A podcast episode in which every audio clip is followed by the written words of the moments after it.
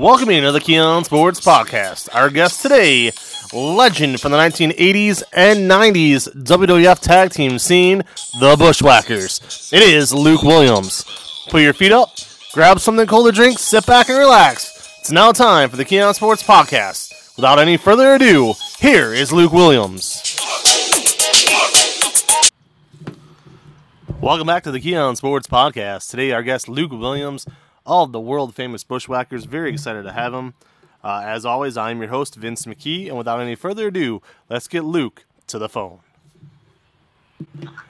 All right, thank you again for joining us here with Key on Sports. On the line with us today, Bushwhacker Luke of well, the famous Bushwhackers. How are you, sir? Well, good day, matey, and it's great to be on your show, Key on Sports. Looking forward to it, mate.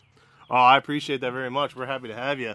Um, so I wanted to start off and asking you about your tag team partner, Butch Miller. You guys had an unbelievable chemistry teaming together for all those years. Why do you feel like the chemistry was so good between the two of you? Chemistry, I, I don't know. We were we came from a little country down under and that, and things are different down there. In the uh, in the sixties, you know, people were very close when you got to know somebody. You, you know, you became like brothers, and that. Butch, Butch and me became like that, even though we're we're cousins, or you know, as we sold ourselves as cousins, and that um, we just became so close, and that, and everybody thought we were brothers because we looked similar. Yeah, you guys were very similar. Had an unbelievable chemistry.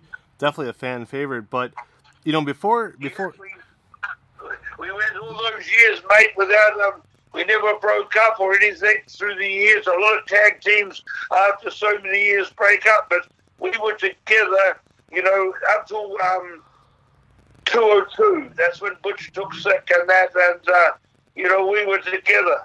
I'm talking about together, you know, not that we shared the same room when we're on the road, but in the in the early stages we did. In the um, in the in the 60s and 70s and, um, up to about 80, we uh, on the road all the time. We shared the same hotel room and that, but uh, so we never had any problems with each other. Ah, that's tremendous. Now, a lot of people, everybody, you know, wants to talk about the WWF days. Obviously, that was the biggest point of fame was the WWF, and we're going to talk about that in a second. But before we do, I wanted to ask you a little bit about your time in the UWF. Now, the UWF had a lot of talent in it, a lot of you know older uh, legendary WWF guys as well. You, you and uh, Butch were there for a bit in the UWF. What are some of your memories of working, you know, in the UWF with uh, Mitch Abrams or Herb Abrams, and also really, you know, why do you think it never really hit the big time? Mate. Herb Abrams didn't. The UW UWF was owned by was owned by the guy in um, down down in uh, boy boy you Oklahoma, Bill Watts. Oh, that's right. I'm sorry. It was ran by. Yep.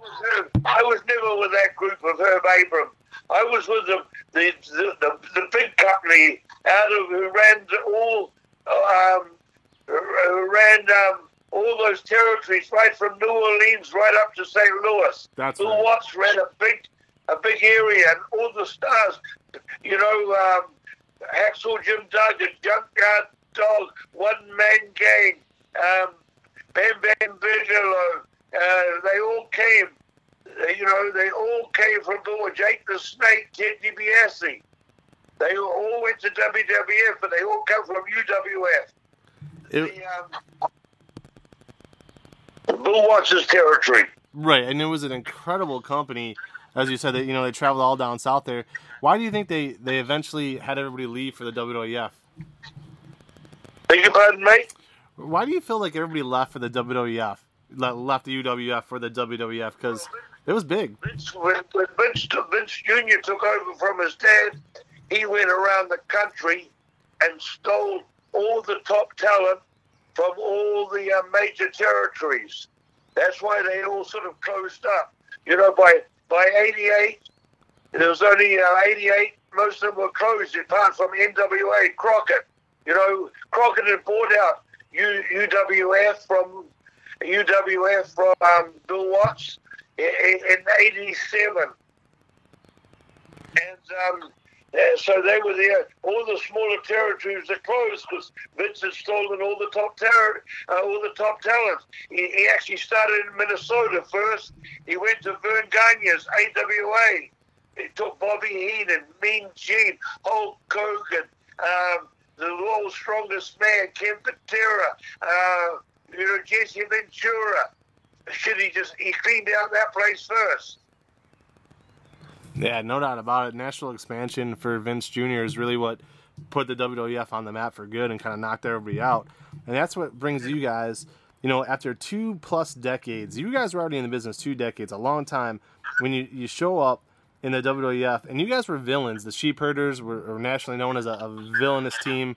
But when you arrived in the WWF, they turned you babyface and almost made you guys comedic, like, you know, a funny babyface type role. Whose idea was it to turn you guys babyface, and who came up with the whole gimmick? Well, Vince, we, we, you know, before we went up there, we were known as hardcore before hardcore became a name brand. We were doing from from 1980, you know, 79. We were doing barbed wire cage matches, fire matches, you know, boot camp matches. We were all bloody matches, and we worked a lot of in South America too, as you know. The Latins love blood and guts. And anyhow, so when Vince called us up there and that, um, believe it or not, we were in Columbus, Ohio in the Gold's Gym. And I went out to pick up my messages on the phone. Those days there was no cell phones. This was '88, and um, there was a voicemail there, and there, and this, it says it was, please call me, Pat, Pat here. Please call me. Who the hell's Pat? you know what I mean? Sure, it was Pat Patterson. Yep. So I called him, and he was in he, he was in he was in a room with Vince and that. So they he put me over to Vince and he said, "G'day Kiwis, g'day Kiwi," and um, he says, "Yeah, we're interested in you. Can you come? Uh, if you got time, can you come up and see us?" And that's how it all started. He told me there would be tickets at home, and that's so anyhow we got up there and um, went in his office and that, and the first thing he says, you know, the introduction BS, and we're sitting at his desk. He says, "I'd like to bring you in as the good guys," and and, and of course, Butch hopped up on his desk and put his nose about it. It wouldn't even be a foot from Vince. He says, "If you can make these faces good guys, go for it." And he says, "Well, look at my top baby faces. They haven't got the cutest mugs. Hulk Hogan, Randy Savage, Jake the Snake, Hacksaw Jim Duggan. and when you when you look at their heads, they're not the prettiest group. and uh, and um, and um, he said they haven't got the prettiest kisses. You know, so and of course I piped up and I said, you know, why not bring us in as heels and turn us baby faces? And of course, you don't tell Caesar what to do. and that was the first first thing line I learned straight away. He says, I don't, I don't do it that way. I'm going to bring you in, do a, do do two months of videos, or months of videos. You know, bring you in up every week, and we'll we'll shoot about four vignettes, and then each week, and um, for a month, and I'll run them on all their programs, and that was it. That was it. And when we got home after that meeting with Vince, the next day, or the two days later, Butch calls me up. He says, "Shit, I've got a bloody um, contract here, but it's for the bushwhackers." And as, he must have sent it to the wrong people. and I says, "No, no, no, to Butch. He wants to um, own us." You know, for merchandise sake. Yep. You know, when he owns the name for merchandise sake, he only has to pay you what he wants. What he uh, what he wants to pay you. You know what I mean? One or two percent, one percent. If you own the name, he takes the name. Well, he, you know he has to pay you more because he's using your name. Yeah, absolutely. Guys, when he takes them, well, like the Road Warriors, or no, he changed the, Legion of Doom, but um, he changed them to Legion of Doom. But you know, if he he takes the name, he was paying them five percent. You on the merchandise, you know, the, on the uh, on the on the net of the merchandise. Well, well, when you um, when he owns the name, he only pays you one percent. Butch and me were only getting a half a percent each on all the merchandise. Yeah, absolutely. And then Now, now, now, now, you see, how do we develop the character? Well, Vince said to us, I want you to be- be between um, the Moondogs and the Sheep Herders, because baby faces. And when we got back, Butch said to us, well, the Moondogs have been on USA Network for five years, and we've been on um, NWA Network since 79. You know, T- Ted Turner, he had the NWA on, on Turner's network, which was TBS and TNT. And Butch says, well, we've been on and off that from 79 right to 88 we were working for Ted Turner at the time, uh, not for Ted Turner, for the Crockett's NWA, and that and um, he said let's think of something different. And when we were, when we were heels, the bad guys, when we went outside the ring, we always threw our arms up and at the crowd and went whoa yay just to scare them. And Butch says, hey, let's turn that around. Let's swing our arms go to the going to the ring like marching. And I bit straight away, and I says, my shoulders are, are ass, uh, screwed up. I can't. And he said to me, "Do you want to make money?" and that was it, you know. And then, and then, of course, the the head, uh, the head kissing later, the head licking later came on. But I always put my hand on the guy's head or the woman's head and licked the back of my hand people wouldn't notice that because I did it so fast. But um, that's how we started that. And, you know, to, this day, we were never remembered from our wrestling or anything like that. Well, they knew we were comical, but um, we were remembered from, from that arm, uh, you know, the arm swinging. As Jesse Ventura would say, here comes the marching morons. yeah, absolutely. You know, they're remembered, mate. And you know, and I've been remembered right up to the. Uh, I got a plug every year from '92 right up to 218. You know, and the Royal Rumble when they, you know, I marched out. Earthquake got me through, threw me out the other side. I was in the ring for maybe oh, 15 seconds, I think, and an earthquake threw me out the other side, and um, I marched back and Vince used that all the, you know, in the pre-Royal Rumble promotion. That was seen right up to 218 every year. Yeah, it, and you know that's one of the most famous Royal Rumble moments of all time. I wanted to ask you too, when you and Butch got there, the WWF tag team scene was the best it's ever been. Everybody remembers those days with the Hart Foundation and Demolition and Strike Force, uh, the Brainbusters, the Rougeau brothers, and obviously the Bushwhackers, on and on down the line. Why was it? Why was it so good? And we had the other two guys that you never mentioned, the Rockers, who got fired three times, and, but they were so good, baby, baby faces, and Vince loved them because you know, they were a big fan following. That he brought them back, but he fired them three times. I think before eh, eh, before ninety one or ninety. Will will the tag team scene ever be that good again? I mean, that was something amazing. You guys were part of the, probably the greatest tag team scene of all time. Yeah, our first team we were with were the Rougeaus. We were put with the Rougeaus for about nine or six months, yep. and that, of course, is um, Raymond was going to leave, so they they put us over everywhere, the Rougeaus, and then around the country, and then the next the next team were the Russians. And this is funny, mate. We'd march out even in uh, even in all the countries overseas, and everyone would when we would they would cheer for us, USA, USA. and here's guys, two guys from down under, even in England, which is a British, uh, which New Zealand is a British country that still chime USA. That's hilarious. Now, you know, one of the funny things you guys did, and you, you mentioned it a little bit earlier in the interview, some of the vignettes, um, you know, but really, one of my favorite things growing up as a fan was the Coliseum home video tapes that they used to do. You did some of the funniest things with guys uh, like Lord Alfred Hayes and also Mean Gene Okerlund. What was it like to work with Mean Gene Okerlund and do some of those skits? Uh, Mean Gene was the best. I'm just going to jump jump forward for a second. Doing an interview with him, and if you had a, a dead spot or anything, Mean Gene was right there, came in and led you on, fed you more to say and put you back on the track. Mean Gene was the best, mate. You know what I mean? Especially for doing interviews and that. Uh, and um, whatever, you know, promos, any kind of promo. And, um, oh, he was, Mean Gene was a lot of fun. The best one was up in um, Arizona, up in the mountains, Tucson, when we did the Bushwhacker Shack and we did Bushwhacker Buzzard, and Mean Gene turned into a bushwhacker. Yep. We, we had an old grill and that uh, and that old shack up in the hills.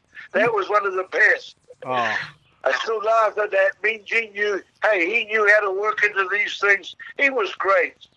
And and and, and uh, Lord Alfred Hayes, God bless him. Oh, God bless them both. But Alfred Hayes was great too, mate. I remember doing the electrical one. Where We were doing home improvements, Yep. and we went in the wall and hit an electrical cord. and, and of course, you, Lord Alfred, you, you know, showed that he was getting electrical shock, but they sped it up in the video. It was so funny. Oh, it's one of the all-time best. Fans out there, I want to encourage you to go watch it on Coliseum Home Video. It's also on the WWE Network. It's called Smack'em Whack'em. If you look up Smack'em Whack'em, the the whole thing, you know, between each match, they show the Bushwhackers with Lord Alfred Hayes. They're trying to put together this house. It's absolutely hysterical. You also have uh, Yokozuna's on that videotape at a, at a hibachi restaurant, eating all kinds of food. It's a blast. And get, mate, here's another one. The one when we went to buy um, a present for our mother's birthday, and we went to uh, uh, uh, what do they call shops now where they sell, uh, you know, toys, sexual toys and all Yes. that. What Yep. are those shops called? Uh, the ambiance or uh, places like that. Absolutely, I know what you mean. Yeah, Yeah, and we we chose a negligee, and, for, and our mum was 280 pounds. and it was a see-through one. And Butcher's got his head in the look at me. He says, and he's got he's got his head in between it, inside it. He says, you know, Mum would look nice in this. You know, and, and we'd already told the people she's 280 pounds. that was that, that that was the best. You know, I gotta ask you too. You mentioned to work with the Rougeau brothers, and you're right. You guys, the first six to nine months with the Rougeau brothers, but the biggest win you really ever had, a big one, was at WrestleMania five. In fact, it was the only time you guys appeared on the main card of a WrestleMania. I, I know you fought at WrestleMania nine on the on the dark end of the the pay per view in Nevada, but at WrestleMania five, what did it mean for you guys in, in your first big pay per view with the WF to go over as winners? Uh, that was mate. Now that was in Trump Plaza. Is that what you're talking about? Yeah, so the one you won was at WrestleMania 5 was in Trump Plaza. The only other time you guys were on a, another WrestleMania was many years later at WrestleMania 9 in Las Vegas, Nevada. But the big one was WrestleMania 5. You guys were on the main card when you beat the Rougeaus. How did that feel to get such a big win, you know, so early on with the company on, on a big stage like WrestleMania? Like, to be on the to be on the the biggest pay per view in the world at the time was insane. You know, you, I'm not talking about um, the building, the capacity of people watching it in live, but being on a pay per view that's big around the world. At the time, the sales for pay per views was insane. You know, Vince's pay per views was insane, and we're in Trump Plaza now. The the audience there wasn't a wasn't um, a hardcore wrestling audience. Nope. It was who was who in show business. We were at Trump Plaza, and all the film stars were in the front row. And you know, in, in the first three or four rows, it was who was who in show business. Yeah. Vince was drawing that sort of people at the time, and everyone was in. Uh, everyone was all dressed up in collars and ties, and you know, it was a different kind of crowd. People had come there to gamble, and it was and to be known and be seen on on a pay per view. So that's sort of. I think that Trump Plaza held eight thousand. Yep. You know, it wasn't Yes. it wasn't a big building, but the, the the show was bought by Trump. You know, Vince and Trump have got a long relationship, And Vince got the pay per view. Trump just got the door sales, and of course he got the people in his hotel and to gamble. Of course, that's why he. This was the second pay per view he'd done there. He did the year before there too. Later on in that same year, in 1989, you were part. You and, and Butch were part of one of the greatest tag teams uh, in the Survivor Series history with Roddy Piper and Jimmy Superfly Snuka as your teammates.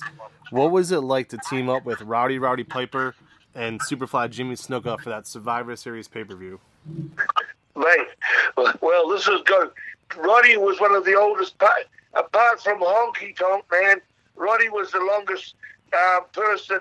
Dutch Mantell, Roddy Piper, and Honky Tonk Man were the longest people I've known in North America. You know who in, in USA. Roddy, Roddy, I met in the um, mid to late '90s, and I've worked mid to late '70s, and I worked against him and Rick Martel for 14 months consecutively. I'm talking about we had 20. Uh, this was in Northwest Championship Wrestling, and uh, we had 22 execu- consecutive sellouts in a row there. And I didn't know this till Roddy told me about three months before he died, because he he was he was from Portland, Oregon, and the main town in that territory was Portland. And of course, Jimmy Snuka was there too. He he was there when we arrived there, and he just left. He left after we arrived, and he went down to Crockett's in North Carolina. And when we left the Northwest Championship Wrestling in in in, in 1980 we were we, our, our next territory was the, the headquarters for NWA, and Jimmy Snuka was the champion down there with um, Ray Stevens. They were the world champions, and um, a week after we were there, we were the Mid Atlantic champions. They put the, the other straps on us. I think it was two weeks later. So we travel with Jimmy. We travel with Jimmy all the time. You see, he, he's from the South Pacific we are too. New Zealand is the southern part of the South Pacific. Above us is, you know, Rarotonga, Tonga, Samoa, Fiji, all those islands. So we travel with Jimmy, Jimmy all the time. So these two guys were our brothers.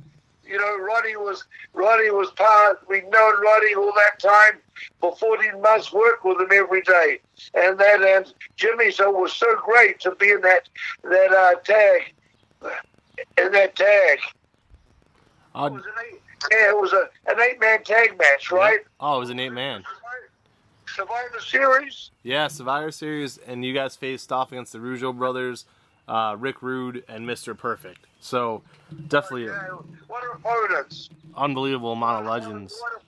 Rick, Rick Rude, he was a master. He didn't.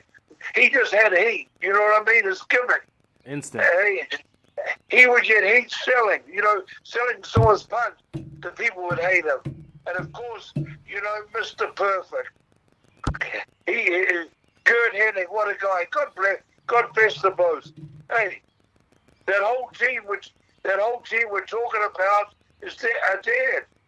Yeah, it's a shame. I mean, four of them. Yeah. No, they're not. The, the Rougeau. What did you say? It was the Rougeaus, right? Yeah. So uh, both of your teammates, Rowdy Roddy Piper and Jimmy Superfly Snuka, have passed away, and then two of your opponents that night, Rude and Perfect, are, are both gone. It's sad to think. Now, I wanted to ask you um, this question. You know, I got a couple questions here, and I really, you know, would love your opinion on these. Um, in at WrestleMania six in the Toronto Sky Dome, you know, you got sixty-seven thousand people. That's a big deal. Vince McMahon, Vince Jr. made a really interesting decision to have Hulk Hogan lose for the first time on TV, get pinned fairly cleanly, and put the belt on Ultimate Warrior and make Ultimate Warrior the face of the company. How was that perceived by the boys in the back? How did you guys feel about a guy like Ultimate Warrior, who a lot of, a lot of people were not comfortable with being the new face of the company and having Hulk Hogan take a slight step down? Well, the, the actual Warrior, God bless him, he wasn't liked too much. You know, he was a chiropractor and if anyone put hurt themselves or you know put a discount or anything, he wouldn't help them because he said if I look after one, I'll be looking after the whole territory. So he, you know, poor poor guy. What's uh, what's his first name again? Jim.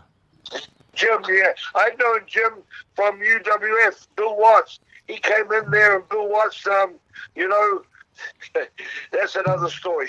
Me telling you a little story about uh, UWF. But um, I started knowing him from there. And then, and um, you know, I'd go, me and Butch got along with him well. But amongst the boys, and that, you know, he hit Hercules Hernandez with a chair. Who he got 67 stitches. You know, he, he was pretty careless in the ring. The clotheslines were on the jaw all the time. Rick Rude knocked him out in a Texas town because he clotheslined him on the jaw, and then and uh, he just got so pissed off with him. So he wasn't right.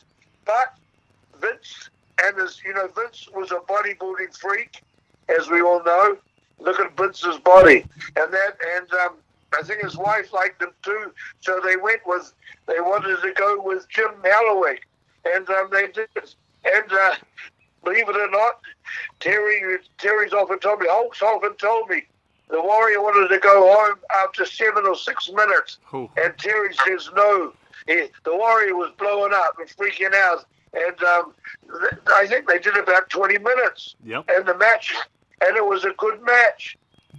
You know, he just he just had Ter- uh, Hulk had to cool him down, and um, the, believe it or not, the people it and, and that was a great match for two for two baby faces. It's it's one of the greatest matches of all time. You know, right, right around that same time as well, Dusty Rhodes came in. Um, Dusty Rhodes showed up, know, maybe like you know six or seven months after you guys arrived, and Dusty Rhodes at that point was a he was already a legend from the NWA. You know, his time with Crockett, his time down in Florida. He was such a big name, and why do you think, you know, Vince Jr. and Pat Patterson and the creative team decided to? They didn't squash him, but also they, they put him in polka dots. Um, they give him a manager that didn't fit. Nothing seemed to work. That's a, that's easy. Dusty was the booker for NWA. Hello, Yes, sir. I'm still here. yeah, Dusty was the booker for NWA, and for you know for the last six years, you know, from um, '84, I think, to '88 or, or '89, and um, he'd knocked WWF. You know, the opposition. He, would be told by the other promotion to um, by the Crockett's. The WWE's, uh, you know, been stealing our talent. They've taken Steamboat. They've taken a lot of talent, you know, from Sergeant Slaughter, from from NWA. So they, they were opposition, and of course Dusty was the booker for them. So he had to sort of, you know, um, be a bit rough about WWE or WWF at the time. So when they brought him in, of course they put the polka dots on him. They tried to make a bit of a joke from him, but it actually backfired.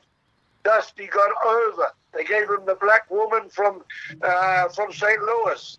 I forget her name. Sapphire.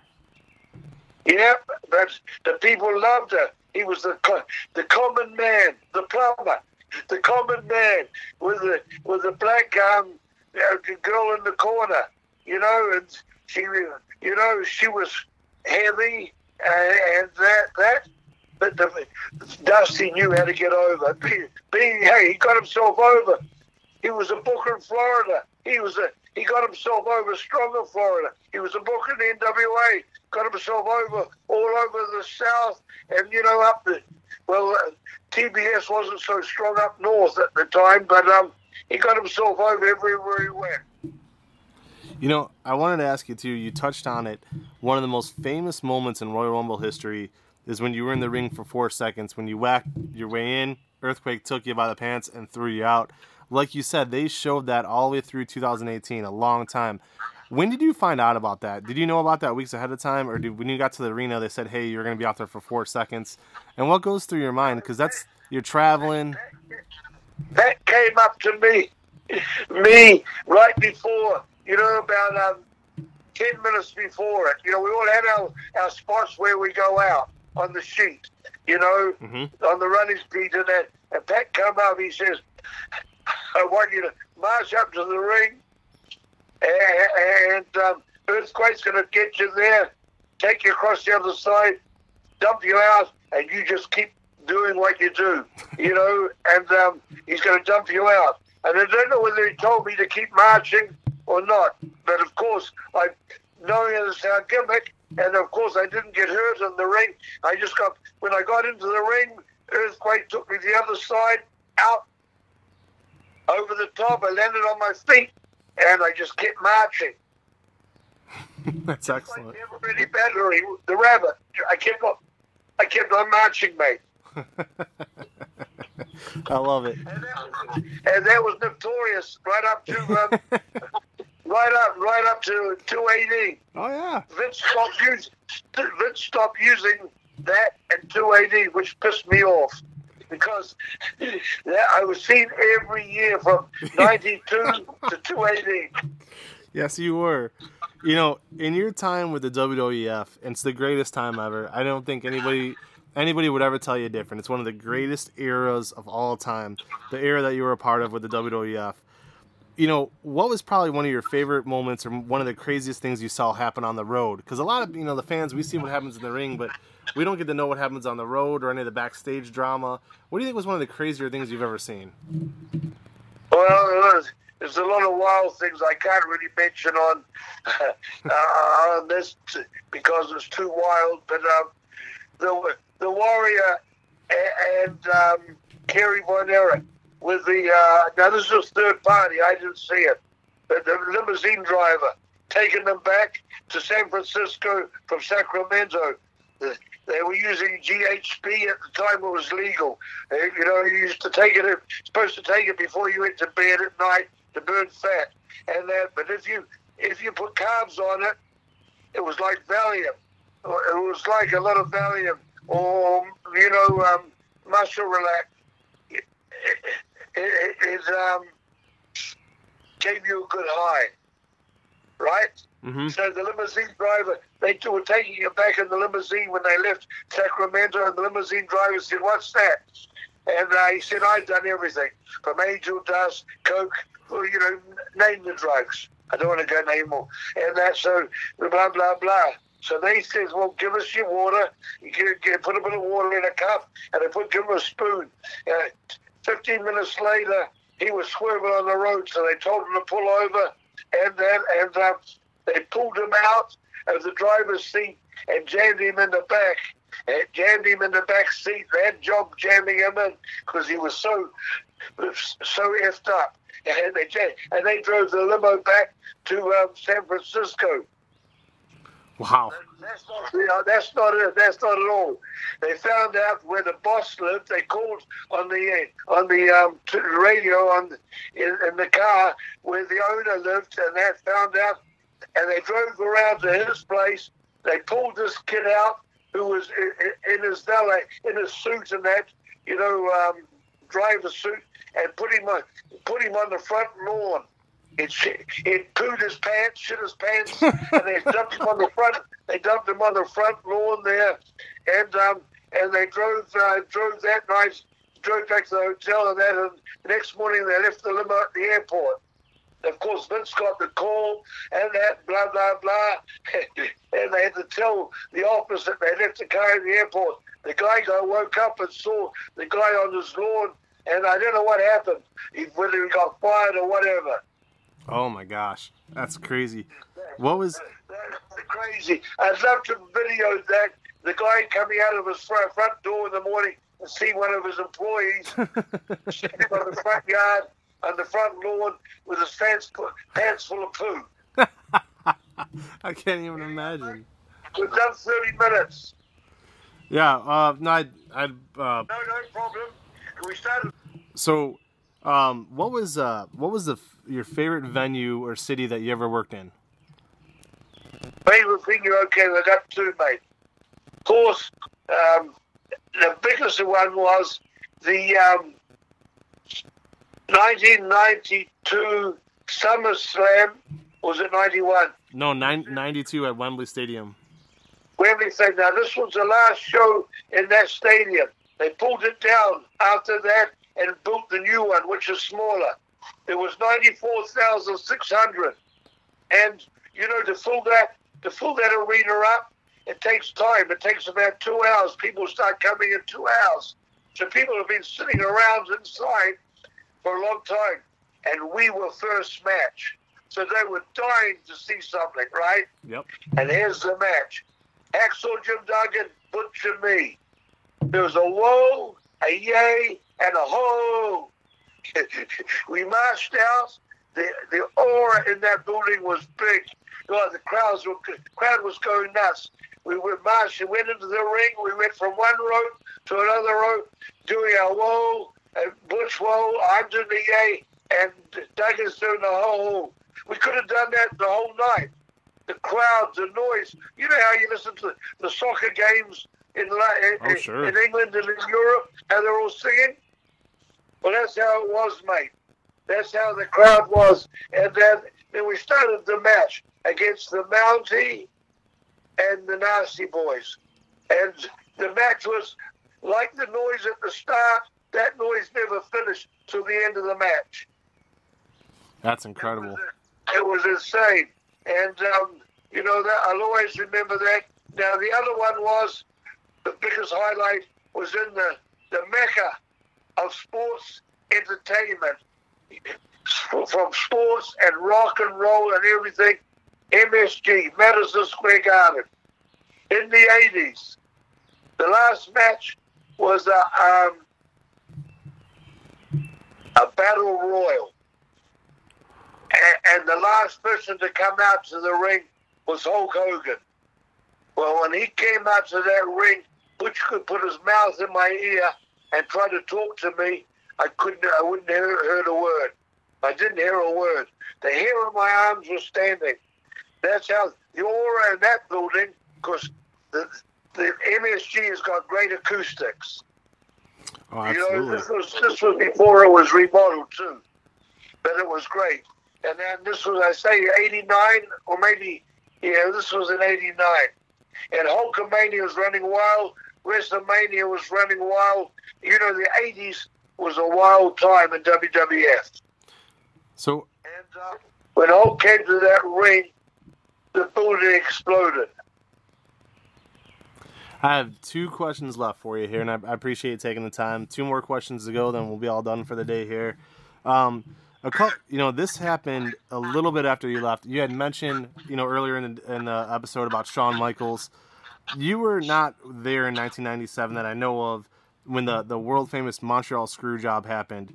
Looking at it and looking at the, you know, Bret Hart and Shawn Michaels and Vince McMahon, were you surprised when that went down? Was that were you shocked by that, or do you feel like Vince McMahon did the right thing? Yeah, I don't know, mate. I here I'm on the fence. Here I'm on the fence. It may, I don't know the reasons behind it, mate. See, there's always reasons behind things. I know Bret was supposed to drop it, but he wanted to drop it the next. He wanted to drop it in the states. He didn't want to drop it in his own country. But they thought it would get more heat on Shawn Michaels if he dropped. Shawn Michaels was a heel, right? Right, big time and they, and they would get more heat on Shawn if he dropped it. Bret dropped it in Canada. I think this is my way of thinking. You know what I'm saying? Oh, absolutely. From an outside guy, and, uh, and now I know it. I'd worked with Shawn and, and when he first started. You know, maybe '84. I worked with Shawn in San. They brought him into San Antonio. I left, but I've been the booker there and uh, maybe 84, 85. And they brought him in, and I worked with him then, and I thought, this kid's going to make it. He was he was magic when he was young. You know what I mean? Oh, absolutely. That was 84, I think. And um, he was a baby face then. Now, I known Bret. I met Bret in 1973 when I worked for his dad at Stampede in 1973. And uh, he was a kid then. and then I worked, and I worked against Bret. I came back for six weeks later in '79, and I actually worked against Bret. He'd started six months or a year before. I actually wrestled his dad, him, and his brother, and his dad at that time. So I'd known Bret for a long time too. And Bret was a serious worker, you know, a real serious worker. Last question for you here, and thank you again. We want to, you know, welcome you here anytime with KEEon Sports. The last question of the day is the easiest, probably the easiest one I've asked you yet. How did it feel in 2015 to go into the WWE Hall of Fame? Butch always says I was a bit rude here, but when they called me up and told me Butch was down under at home, he went back to New Zealand in '92 in 202. When they called me up and said, I said to uh, Mark, to, to Mark, whatever his Carrano, I said about bloody time. now, the funny part is, mate, when I went on social media, all the people, the northern people said, "What the hell are they? Um, they putting the two clowns in television?" A lot of people up north didn't know of our um, earlier. They thought in '88 we started late in life as two comedians. You know, the northern people. Oh yeah, they didn't know about the sheep herders. The way Mitch portrayed us with all those, all those um, cartoons, whack 'em, and you know, as you said, whack 'em and smack 'em, all those little mini uh, videos we did, and that that's what they seen us from. They never saw the blood and guts, and that they didn't know that we started as a tag team in 1966, and we, you know. Peter had worked, you know, Butch had worked with the, and myself had worked with the Rock's grandfather in Australia and New Zealand and um, and um, we'd worked against Stu Hart, Killer Kowalski, against Killer Kowalski. None of these people knew that. Killer Kowalski was selling out Madison Square Gardens in the 60s and, and 70s. You know, they didn't realize we'd wrestled these guys, you know, in the 60s. We were we used to go across to Australia and work for um, the American promoter, um, Barnett, Jim James Barnett. He uh, he was the guy that started WCW. Mm-hmm. He was the guy that got Ted Turner to put on uh, wrestling up on the on the satellite. We worked against him, and he owned Australia at the time, WCW in Australia, from '65 onwards. And Butch and me used to go over there and work against all the Americans. Dewey Robertson, the missing leg, you know, uh, I don't want to go through names, the sheik, you know, the not not not the Iron Sheik, the sheik from Canada. The original sheik. I know, you know the Indian. I mean, the Indian. Um, for who was big in Japan. I forget. Chief Jay Strongbow, Wahoo McDaniel. Huh? Chief Jay Strongbow or Wahoo McDaniel. Yeah, yeah, yeah. Strongbow. We worked against a lot of those guys they, they brought down Jim Barnett, brought down to Australia, and that. So you know we've been around, to, and that they didn't know that. It wasn't until we went in the Hall of Fame and we started mentioning the names that we'd worked with. The you know the rock stars. We'd worked with them in New Zealand in the mid 70s. We'd worked with them in Australia. We'd worked with them in the States. We actually dropped the belts to them in 19, uh, 1980. And we went dropped the Mid Atlantic belts to him and Dewey Robertson, um, you know, Rocky Johnson. We'd worked, uh, we'd worked with a load of guys. When we started telling the fans that, then they realized that we weren't new kids on the block. You know what I mean? We had mileage. Oh, extreme. Well, I want to thank you again for taking the time to speak with us today. Do you have any last words for your fans before we let you go? No, no, hey, just all the fans on your sports uh, uh, podcast. Check me out on Instagram, Facebook, Twitter, Bushwhacker Luke. Awesome. And my website is bushwhackerluke.com for merchandise.